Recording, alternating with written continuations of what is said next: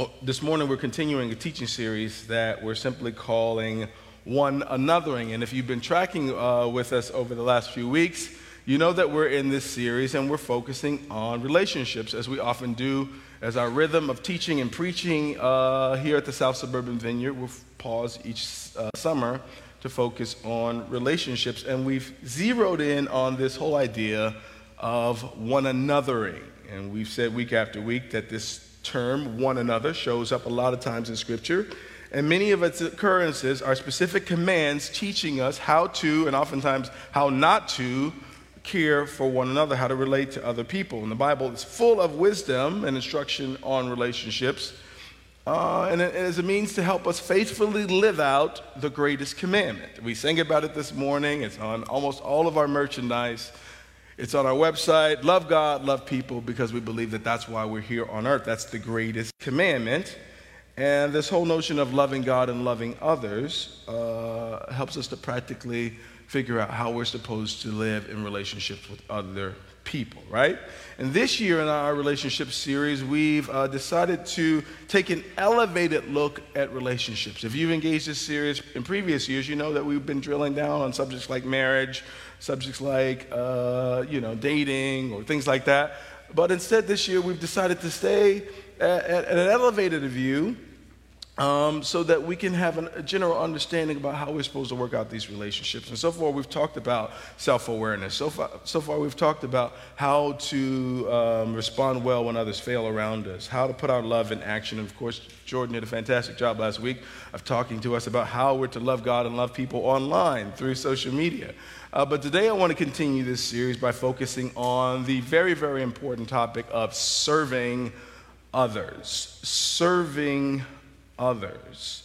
And I think this is super important to drill down on in our regular diet of preaching. We're regularly coming up to this subject of serving others because I don't think there's many things that can properly orient our hearts in the way our hearts need to be oriented like serving others, right?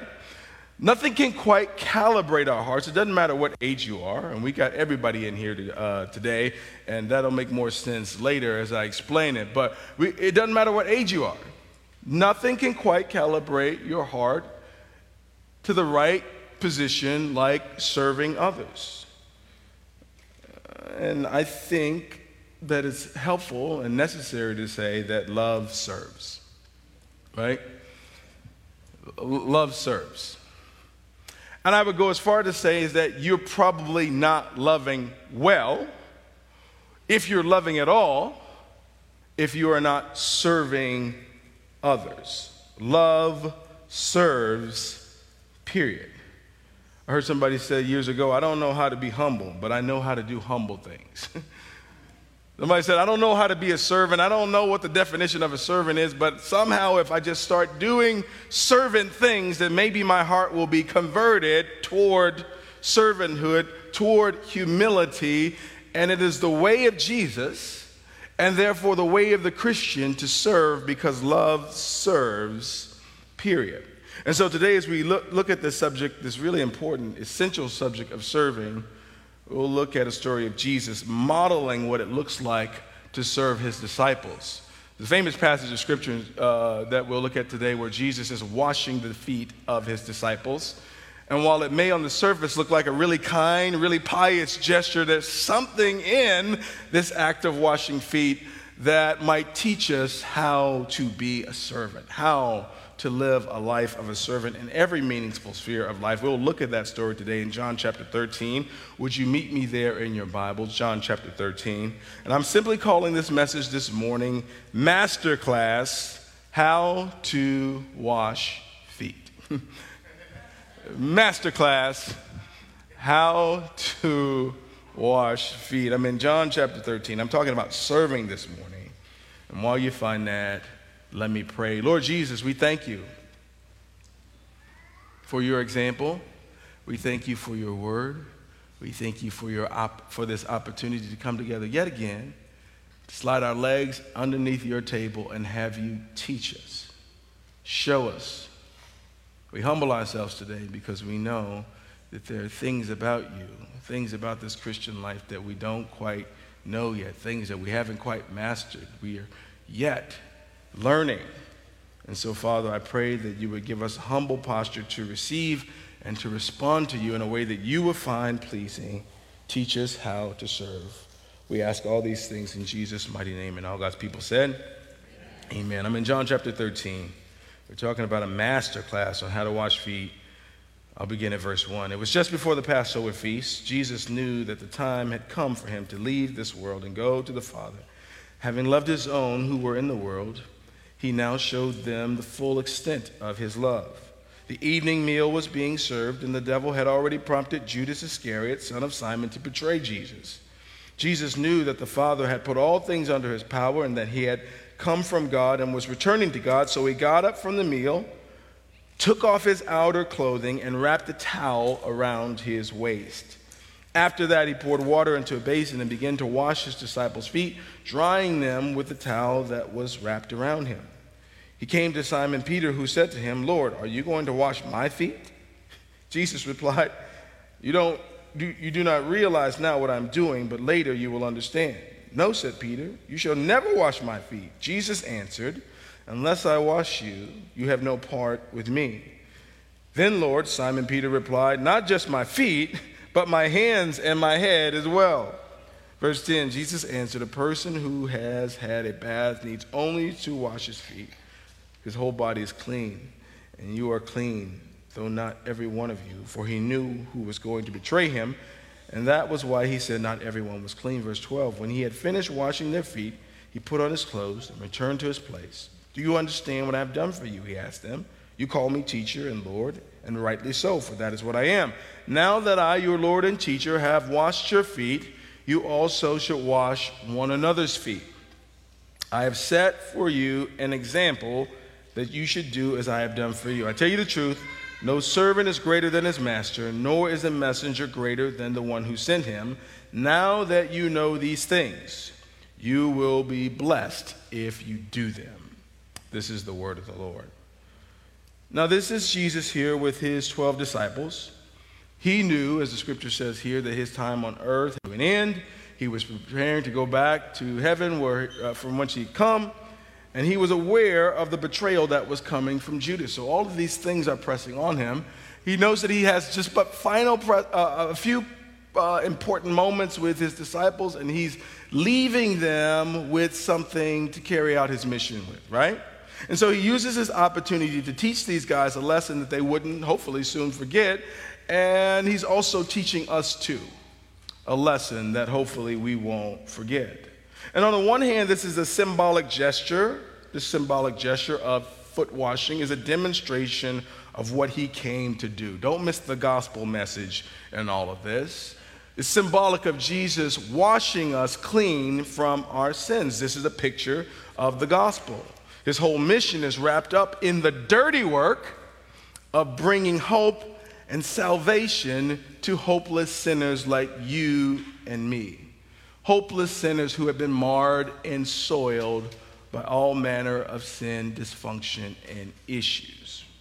On the one hand, this is a demonstration of the gospel, but it is also an absolute masterclass on how to be a servant.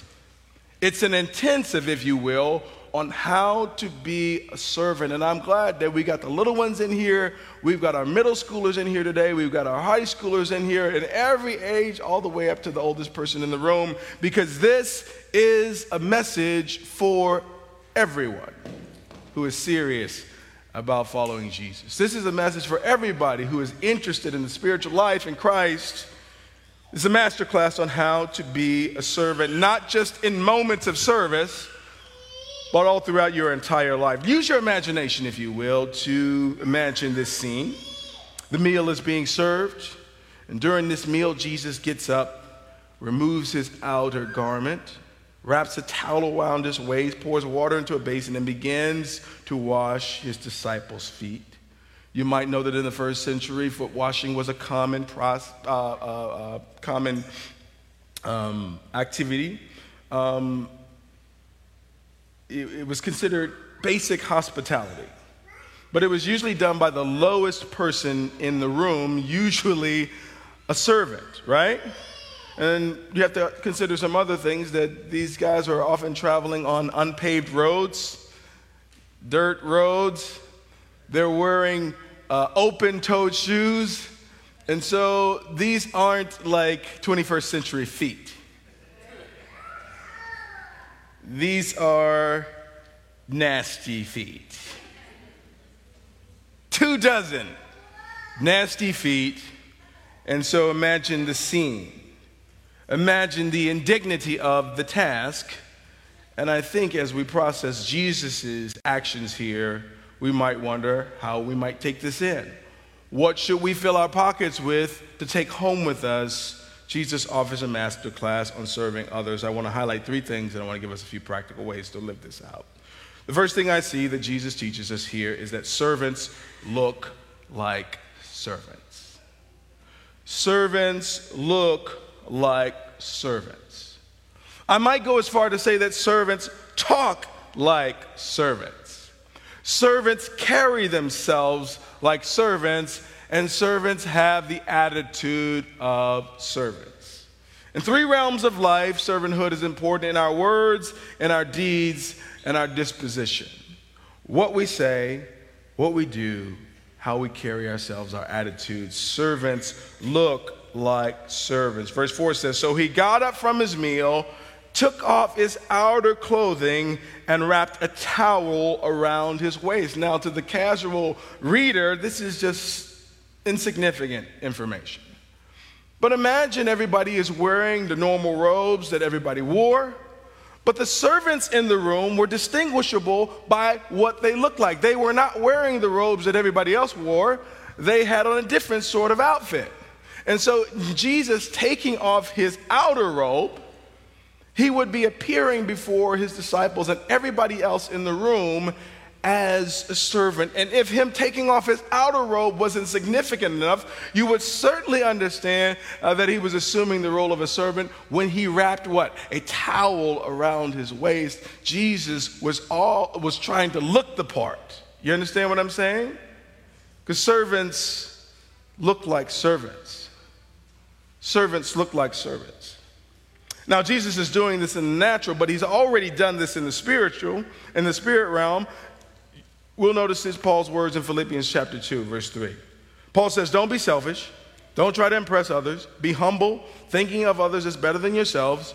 Don't look out only for your own interests, but take an interest in others too. Verse 5 You must have the same attitude that Jesus had. Though he was God, he did not think of equality with God as something to cling to. Instead, he gave up his divine privileges. He took the humble position of a slave and was born as a human being when he appeared in human form. He humbled himself in obedience to God and died a criminal's death on the cross. This is super important, right? And so, in the same natural way that Jesus takes off his outer garments of importance and dons the, the, the, the, uniform of a servant, this is exactly what he did when he became to earth as the incarnate deity. He disrobed himself of his godness and clothed himself in humanity and uh, I don't know about you, but that's, that's quite a downgrade, right? Imagine being God one moment and being a baby the next. Imagine having uh, access to all kinds of power to do whatever you want, and, in the next moment, willfully coming to earth as a human having human problems, human limitations, having to deal with the other humans. This is a downgrade if ever I've seen one. And yet, this is the way of Jesus. And therefore, it is the way that we're expected to walk and live as well. Jesus, in taking off his outer garment, appears before his disciples as a servant. And this was the beginning of an intentional, well thought out, living parable that he would leave with them. We know what power looks like, don't we? Right? In our society, we love our People magazine, our Us Weekly, our TMZ. We know what power and importance look like. When we see powerful people in positions of power in the world, celebrities, politicians, even powerful men and women of faith, we see them being rushed along into private rooms. We see them given the best seats. We see them given the finest foods. And the ordinary, common folks like us are hustled away because they're much too important to interact with us. And this is where Jesus, in his own upside down way, chooses to voluntarily humiliate himself to make a fool of himself for the sake of what? Others. Others. Servants look like servants. And I wonder what type of person you would become. What type of servant would you be if you weren't afraid of looking like a servant? Of appearing as a servant, of being known as a servant? What would you say? How would you use your words, your deeds, your disposition? Servants say words like, How can I help? And they really want to help. Servants do things that seek to find where the holes are so they can fill them. What unmet needs can I take care of? This is the life, these are the deeds of a servant. And much like Jesus, servants have the disposition, they have the posture, they have the attitude of a servant. Servants look like servants. And we see that here in this text. The second thing I see is that servants get low. Somebody say, get low servants get low. Now, this one is implied, but it's not hard to imply this that Jesus got low here because we know that it's hard to wash feet when you're standing straight up. Unless they've got one of these modern foot, washing stations you ever see, like the shoe shine booth in the uh, airport, where the person's sitting high and, and, the feet are right there for you to shine. I, I don't think Jesus had one of those. I don't think these first century homes were equipped with uh, elevated foot washing stations. Now, if you're going to wash feet in this context, you had to do what? Get low. And there's nothing that could bring you off of your high horse like serving somebody else. Uh, there's nothing that can take you down from the pedestal that you or others have built for you like being a servant. Servants get low.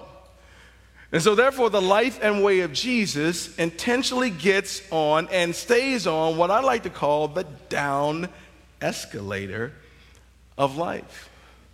Everything about the American dream, as I've said many times before, uh, has you aspiring to go up and up and up. Because at the top of that up escalator is more importance, it's more money, it's where all the, the, important influencers are. And everything about the American dream says if you can get on that up escalator and stay on that up escalator, that, then you're living. And then you encounter the scriptures. And Jesus and the way of Jesus is pointing you to the down escalator toward humility and sacrifice and service. Am I right?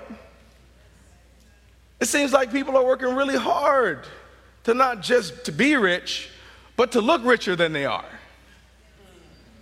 Seems like people are working really hard not to just be important, but to look more important than they actually are to appear more powerful than they actually are, to, be more, to appear more influ- influential than they actually are, to appear more well connected than we actually are. Why? Because we've internalized this notion that if I can just get up there, then I'll really be living the life.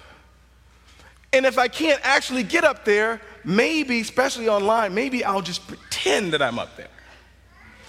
Maybe I'll curate my appearance and my social media feed, and I'll use all kinds of filters to make me thinner than I actually am, prettier than I actually am. Maybe I'll lie or fudge the thing so that people think I'm really living the life when Jesus is constantly pointing us down, down, down. Down escalator. In God's economy, the way up is, is down. And I got to tell you, man, I, I love how comfortable Jesus is in his own skin. Honestly, I love to see a humble servant.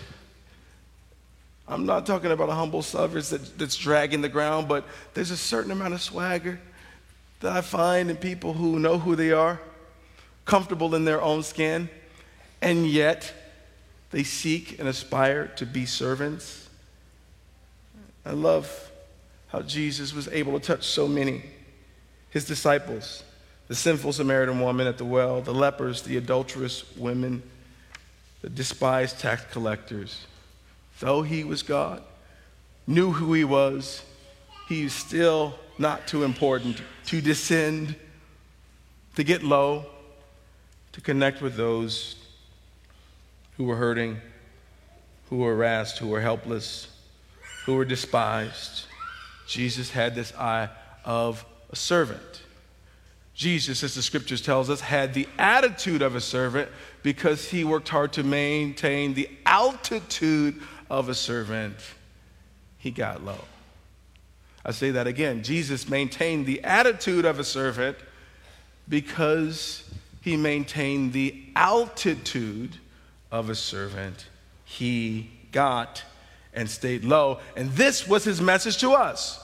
Check out what Jesus says in Matthew chapter 20. He says, You know that the rulers of this world uh, lord it over their people, and officials flaunt their authority over those under them. But among you, it will be different.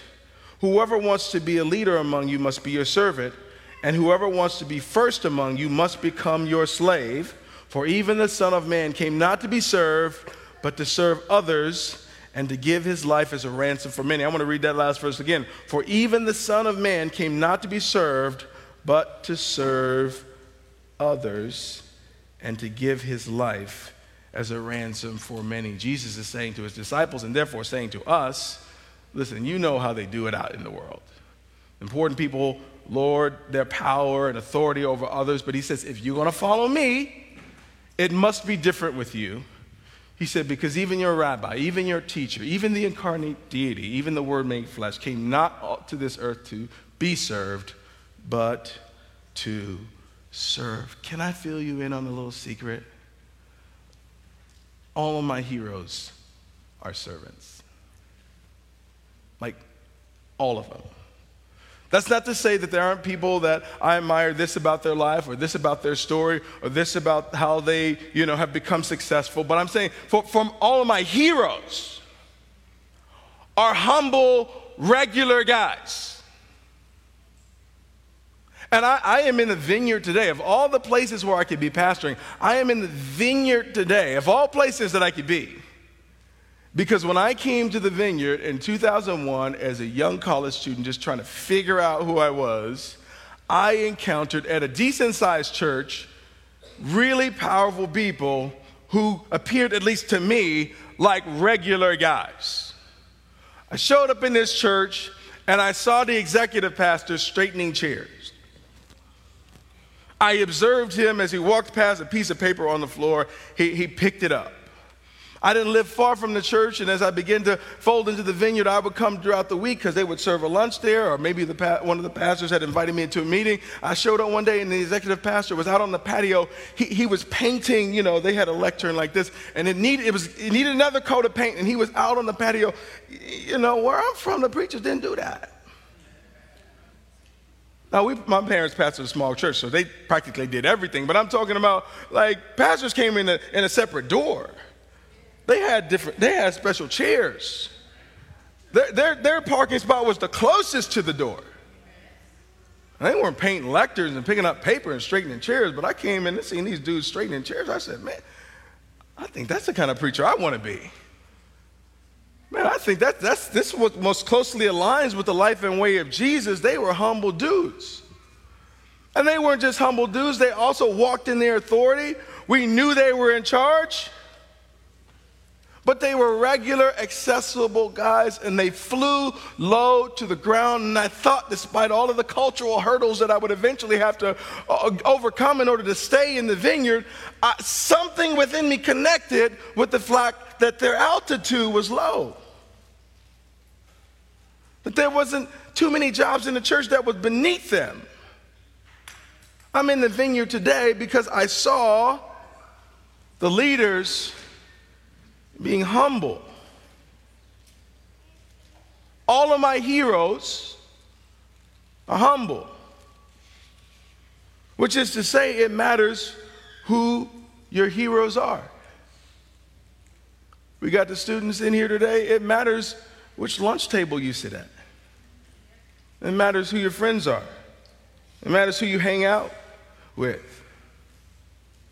In the contentious election season, it matters who you vote for. It matters what, can, uh, uh, uh, what candidate you champion. It matters who you cheer for. All of my heroes are servants, and they get low. Chief among them, Jesus Christ. The servants get low. I want to say before I move on that there's a fake version of this. There's a counterfeit version of this. There's a social media version of this. and I'm not talking about that version at all. But servants get low. But if you want to avoid the social media, the photo op version of this, we'll bring you to our third, third and final point here, and that is that servants do servant things. Servants do servant things. Now, at this point, Jesus appears as a servant. He's got the look, but that look needs to be accompanied with action, right? Verse 5 tells us that after that, he poured water into a basin and began to wash his disciples' feet, drying them with the towel that was wrapped around his waist. Use your mind's eye, if you will, to imagine the scene. 12 people, 24 feet, unpaved roads, open toed shoes, disciples who are maybe rough around the edges, weren't the cleanliest dudes you might meet. Imagine what their feet did to that tiny little basin of clean water. Imagine the mud sloshing.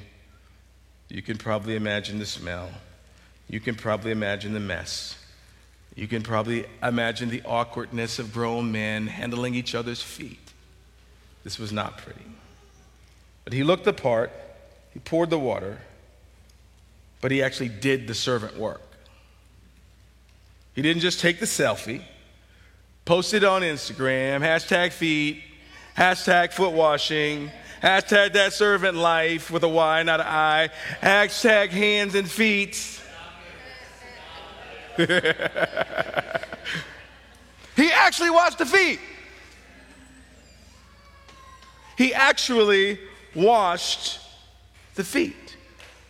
He actually did the undesirable, humiliating thing because servants do servant stuff. You understand what I'm saying? Verse 12, when he had finished washing their feet, he put on his clothes and returned to his place. Do you understand what I have done for you? He asked them. You call me teacher and Lord, and rightly so, for that is what I am. Now that I, your Lord and your teacher, have washed your feet, you should also wash one another's feet. I have set for you what an example that you should have should do as I have done for you. I tell you the truth, Jesus says, no servant is greater than his master, nor is a messenger greater than the one who sent him. Now that you know these things, you will be blessed if you talk about them. You will be blessed if you write about them. You will be blessed if you do your devotional on the subject. No, now that you know these things, you will be blessed if you actually what? Do, do, do them. Servants do servant stuff. And the servants have oftentimes the hardest job. The servant are often doing the most undesirable tasks. And what I found as a pastor is that because I am, uh, the, I guess, the senior member of our team here, I have the most power in the organization. I could very easily arrange it so that I am doing only what I want to do. Now, I think the, the leaders that we have assembled and the organization that we have assembled would, would challenge me on that, right? But if you're slick enough, you can, you can give all the undesirable tasks away. And you can do the stuff that builds your profile and makes you or, or, or more influential or if you're going to be really sinister about it, that lines your pocket and makes you the most wealthy. When you have the most power in an organization, you can like You can give the dirty work to someone else. This is not just true in a church like this, but if you're the boss, if you're a manager, if you're a parent in the household, you could, you could arrange things so that people are serving you. And the way Jesus frames all of the stuff concerning the servant life is that you have, you have to be, like, you have to choose to be a servant. Like, you have to choose to do the hard things. You have to choose to have the posture and the disposition of a servant. You have to choose to get on the down escalator and to get low when everything about the American dream is pointing you to the glorious up escalator. Like you have to choose regularly in the various spheres of your life to do servant things. Jesus says, if you call me master, if you call me savior, that's cool because that's what I am. But if I, the master, if I, the Messiah, if I, the rabbi, if I, the commander in chief, can stop my meal, take off my cool clothes, and wash your smelly feet, don't you ever think twice about showing up as a servant in your particular spheres of life.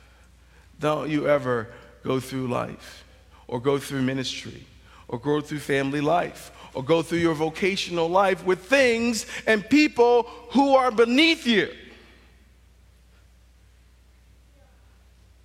Because that there are no things, no tasks, no people beneath those who follow the risen Savior. There are no people beneath us. Beneath us in means and status, physical appearance and stature. Don't find anybody or anything beneath you.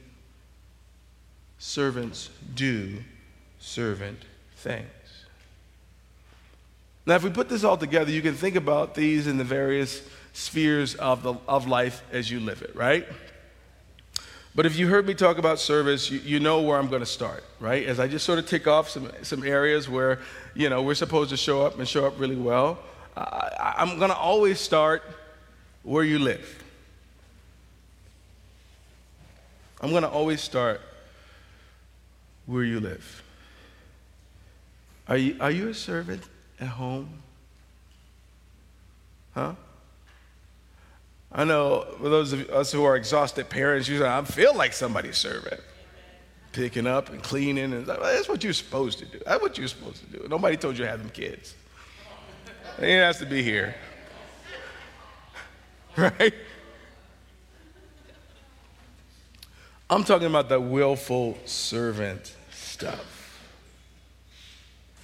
And I, and I, and I point this back to me because I realize that, you know, and you hear me say this often, that, you know, you, you, you can see me on this elevated platform giving you prepared remarks. And you can think, boy, like, what, what a servant. What a guy. I'm at, I'm at work, right? And I, the real test of all this stuff is, is at home, isn't it? Where you're most comfortable, and often where we find ourselves on our worst behavior, like the real test of whether or not you're a willful servant, like, is, is at home.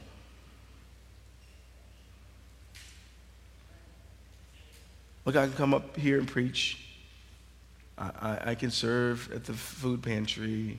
You can see me on social media, feeding the home, like all that stuff. But if I'm not serving my people at home, then I, I'm, I'm missing it. If I'm not available to my wife in the ways that she needs me to be available to her, if she's not available to me in the ways that I need her to be available to me, then what does any of this matter? My six year old Zeke, you know, the way I serve him is like he, he's into video games now, right? And so he loves to play this fighting game. And, and, and, he said, Daddy, would you come, come play Tekken with me? Come play Tekken with me. And I don't feel like playing Tekken, but sometimes I, I, play, I play Tekken with him. But Zeke likes to pick my player, so he knows the guy I'm good with. So Zeke wants to pick my person so that I'm not as good, so that he can beat me.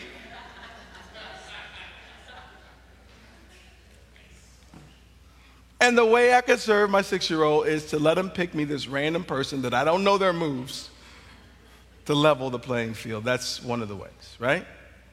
My kids want me to take them to the ball field when I, when I don't feel like going to the ball field. They want me to be interruptible and available to them when, I, when, I, when I've spent loads of energy elsewhere. That's, that's how I serve them. And I'm not always successful there. I'm not always available. I'm not always interruptible. But as I wrestle with what it means to be a servant at home, these are the things I come up with. All the public stuff, all the work stuff. I mean, that, that, that's important, but it's not nearly as important, right? And so, what does it look like for you in the way of Jesus to wash feet at home? Now, up until this point, I've been talking from the perspective of an adult, but we got our students in here. How many of the parents would like me to talk just for a few minutes? Come on. Mark said, Preach. Come on, kids. You're a follower of Jesus too. You're a disciple of the way of Jesus too. And how many of you know that God expects you to be a servant in your, in your home? And this doesn't just mean like do what you're told to do, because some of you do what you're told to do, but you don't have that disposition. We talk about disposition and attitude. We're talking about the rolling of the eyes, the smacking of the teeth, the exasperation in your voice. Jesus was a humble servant, he was a willing servant. And my guess is that you aren't paying any bills, you know.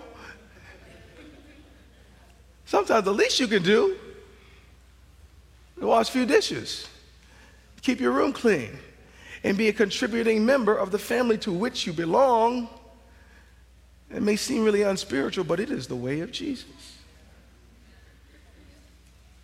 And how many of you know if you can learn to be a servant in your house, you will become a better servant outside of your house? And so don't think of what your parents are asking you to do by way of cleaning your room and doing your chores and showing up well as a member of your house as, as sort of drudgery. Think of it as spiritual formation. Think of it as being trained to know and believe that there are more people in the universe than you. Think of it as God showing you and teaching you how to be a contributing member of his family. And you know how to be a contributing, you know how you learn how to be a contributing member of the broader family of God? You become a contributing member of your nuclear family. You learn to be a servant where you live. And so Jesus, excuse me, Jesus is talking to you as well. What are the other places? What are the other spheres? Uh, in your vocational life, where you work, now, we shouldn't have to talk about this because you literally, somebody gives you money. They give you money to do this job. but it's no surprise to any of us that the service industry has never been more lackadaisical and indifferent, especially after COVID, right? But how many of you know Jesus is really interested in how you show up at work? Some of you will spend more waking hours at work than you will spend at home. And so, if you think about it in terms of your Christian witness, then all of a sudden we've drawn into sharper focus how important it is to show up as a servant in the place where you literally get paid to show up as a servant. And of course, kids, your vocation is school. And so just apply what I'm saying to you. Some of us have tried to figure out how little can I do and not get fired.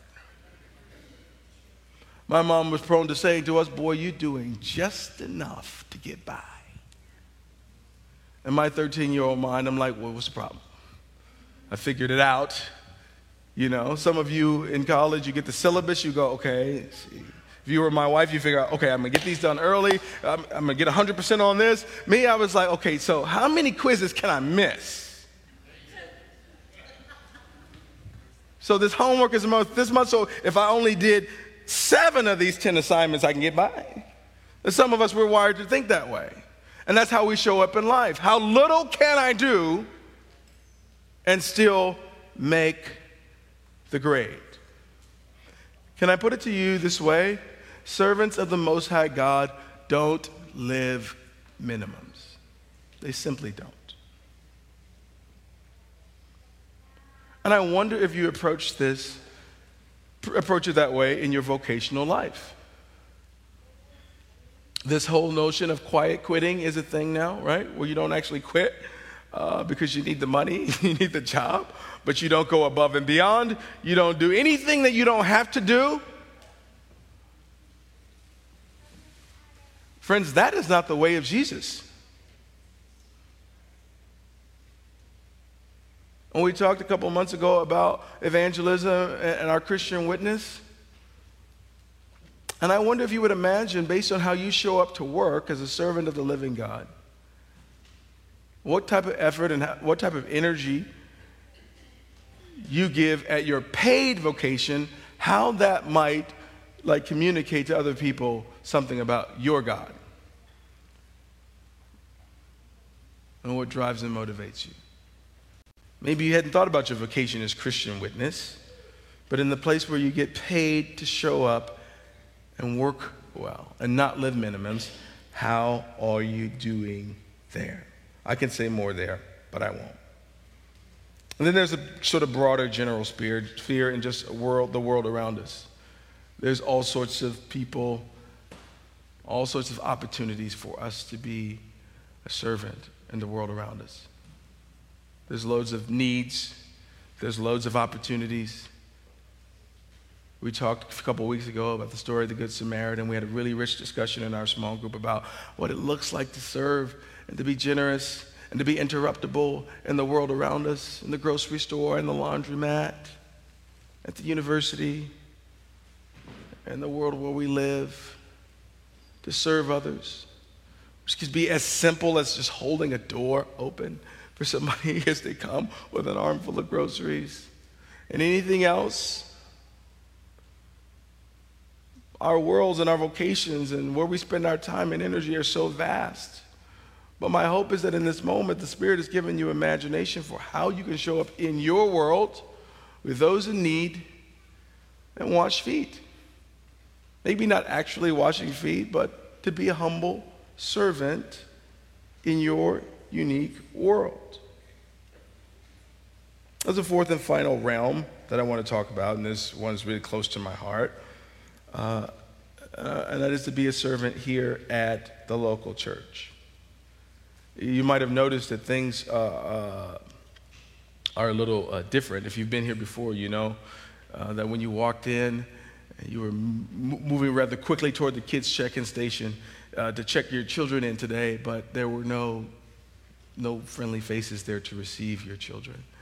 Uh, you wanted maybe thought your children would communi- experience student ministry today, but there's no student ministry today. You went back to get fresh glass of lemonade or a hot cup of coffee, and, and there was no coffee there. Rather than a full band on stage, uh, Goose was just here leading us in wonderful worship. You'll look back in the sound booth, and just Pastor David's back there running around, just trying to keep everything together. There's no extra slides today, or there was no words to the songs, and on and on and on. That's because we gave all of our volunteers the Sunday off today. Because we wanted you to experience uh, what it's like if, like no, if nobody serves, if it's just on the staff. And we have such well behaved children. I mean, I, I, my, in my mind's eye, these, these Sundays would be just chaotic. Children s- swinging from the rafters, but they're so well behaved that they're ruining, ruining the object lesson here. But in a place like this, most of the work is done by, by volunteers. And I just would, I, I don't know, float the idea that you're supposed to be a servant in your local church. This church requires a bunch of greeters, ushers, kids' church workers, hospitality folks, sound and projection, all these things to make this place work. And while we have a good percentage, respectable percentage of people serving, if I asked for a show of hands, who calls this church home? Like, who would consider this church home? Like, nearly all the hands would go up. I won't ask for a show of hands on the second question, but if I ask how many of you were actively engaged in at least one ministry here, n- not as many hands would grow up. You understand what I'm saying? And I just believe that a Christian should be a part of a family. And as I mentioned earlier, in our natural nuclear families, it is well expected that each member of those families would be a contributing member of those families. And if you're in a family, you might have to wash a dish from time to time. Huh? You might have to wipe something down, or scrub a toilet, or shovel some snow, or cut some grass, because those are the servant things that helps the thing go. Now, if you're feeling super cynical about this, you might say, listen, preacher, I'm dealing with a whole lot of church hurt. I've been to a lot of churches, and churches just use the people to get the work done. And you wouldn't be wrong, right? The people are getting the work done, but how many of you know, in the way of Jesus and this sort of spiritual life, that God often uses the work to get the people done? And I've seen this a million different times over the course of my ministry life. There's a guy, we'll call him Joe, and if you're Joe in here, I'm not talking about you. Joe comes five minutes late because he don't want to talk to anybody. He just wants to sing and hear some preaching. And Joe's going to leave five minutes early because he just, he, he just came to get something. He came to experience Sunday morning. So I'm going to run after Joe one Sunday and I'm going to say, hey, Joe, Joe, Joe, hey, nice to meet you. My name's Gino. Hey, Joe, you've got, a, you've got a great smile. You think you might be interested in being one of our greeters? And Joe, not wanting to say no to the pastor, he, he, he says yes. And so, Joe, rather than coming five minutes late to church, he comes now 15, 20 minutes early. And Joe now has to stand at the door and greet every single person that walks in that door. And in doing so, people start to learn his name. He starts to learn their name. And all of a sudden, as Joe is serving as a greeter, this stops being the church he goes to and it starts becoming his church. And all of a sudden, as Joe's walking through the hallway, he sees a piece of paper on the floor and he stoops to pick it up. Or he might have left it there before because this isn't just the church he goes to, this is his church. And you know what? Even when Joe's not on the door, when he comes to sit on the Sunday that he's off, he knows people's names and they know his. And Joe listens to the sermons and he interacts with people uh, with a depth that he didn't have before because this is his church, not just the church he goes to. You see? Sure, we need people to get the work done, but God often uses the work to what? To get the people done. And some of you, that's your story. You didn't experience this community and the things that go forth in this community with, the depth and the potency that you did when you, until you started serving, right? And can I just say another thing and just leverage some pastoral authority to say, I, am just generally suspicious of people who, who are just comfortable uh, in a one sided sort of relationship. I'm generally concerned about somebody who would be someplace long term and not lift a finger to serve. I'm generally confused by that. That is to say, is that if this is where you and your family come to be spiritually formed and to be spiritually cared for and to find community and care, I don't think it's a big ask that you would roll up your sleeves and wash your few feet. It's the way of Jesus. It's a community reality that is a mutual exchange of social goods and services, communal goods and services, a mutual exchange of social and communal enlightenment in our local churches. Are you serving? You said, Pastor, I would love to serve, but I don't have a clue what ministries you have. I don't have a clue what, where I would even begin. Well, it turns out that today, today we have our ministry fair. Wouldn't you know it? Just coincidence. We have our ministry fair. That immediately following this service, out that door, and around two corners, is our ministry fair where you can meet each leader, hear a little bit about their ministry, and sign up. You're not necessarily having to sign up and commit today, but you can sign up for more information or uh, opportunity to have a conversation with a ministry leader. They'll have a delicious snack there. And there might even be a competi- some competition among the ministry leaders. I don't know. I don't really care how they do it. I, Nanda says, yes, she's very competitive. I don't care. I want you to just go back there and engage and have a conversation because if this is where you go to church, and Goose, you can come back up. Uh, worship can come back up. Um, then you should be serving here. I'm going to recap all this. Servants look like servants. Servants get low, and servants do servant things. And if you were taking the sort of quiz today, how would you fare? The goal here is not to have you feeling condemned or have a finger wagging in your face. Jesus says at the end of this passage, now that you know these things, you should do these things. You're going to be blessed if you do them. Some of, some of you, before you came in, you didn't know that this was the way of Jesus. That's fine, but now you know. You can't unknow it. You can't unhear it. You can't unexperience it. So, what are you going to do?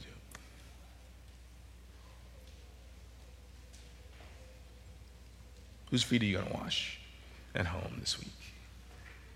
At church? At work? In the world around you. Why don't you stand with me as we close?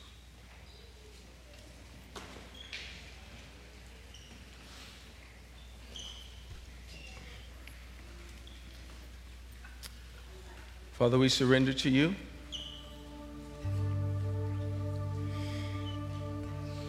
And that could mean a dozen different things. But no doubt today, Lord, you're using your word and your truth and your spirit is pointing out particular areas and things and people and places where we're to show up better. Lord, some of us have taken to living minimums, doing just enough to get by. And we've learned today that that is not the way of Jesus. And so, whether we're a kid, or a middle schooler, or a high schooler, or an adult, or a senior, Lord, you've called us to serve. You, you, never, you never outgrow serving.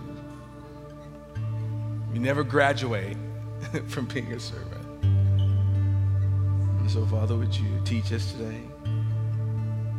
Would you show us how to be foot washers in our words and our deeds and our disposition, how to get low, and how to do servant things. Father, as we do servant things, may our heart be converted to the life of a servant, that we might look and appear as you have, being the hands and feet in our various spheres of life. Come, Holy Spirit. We surrender to you. In Jesus' name.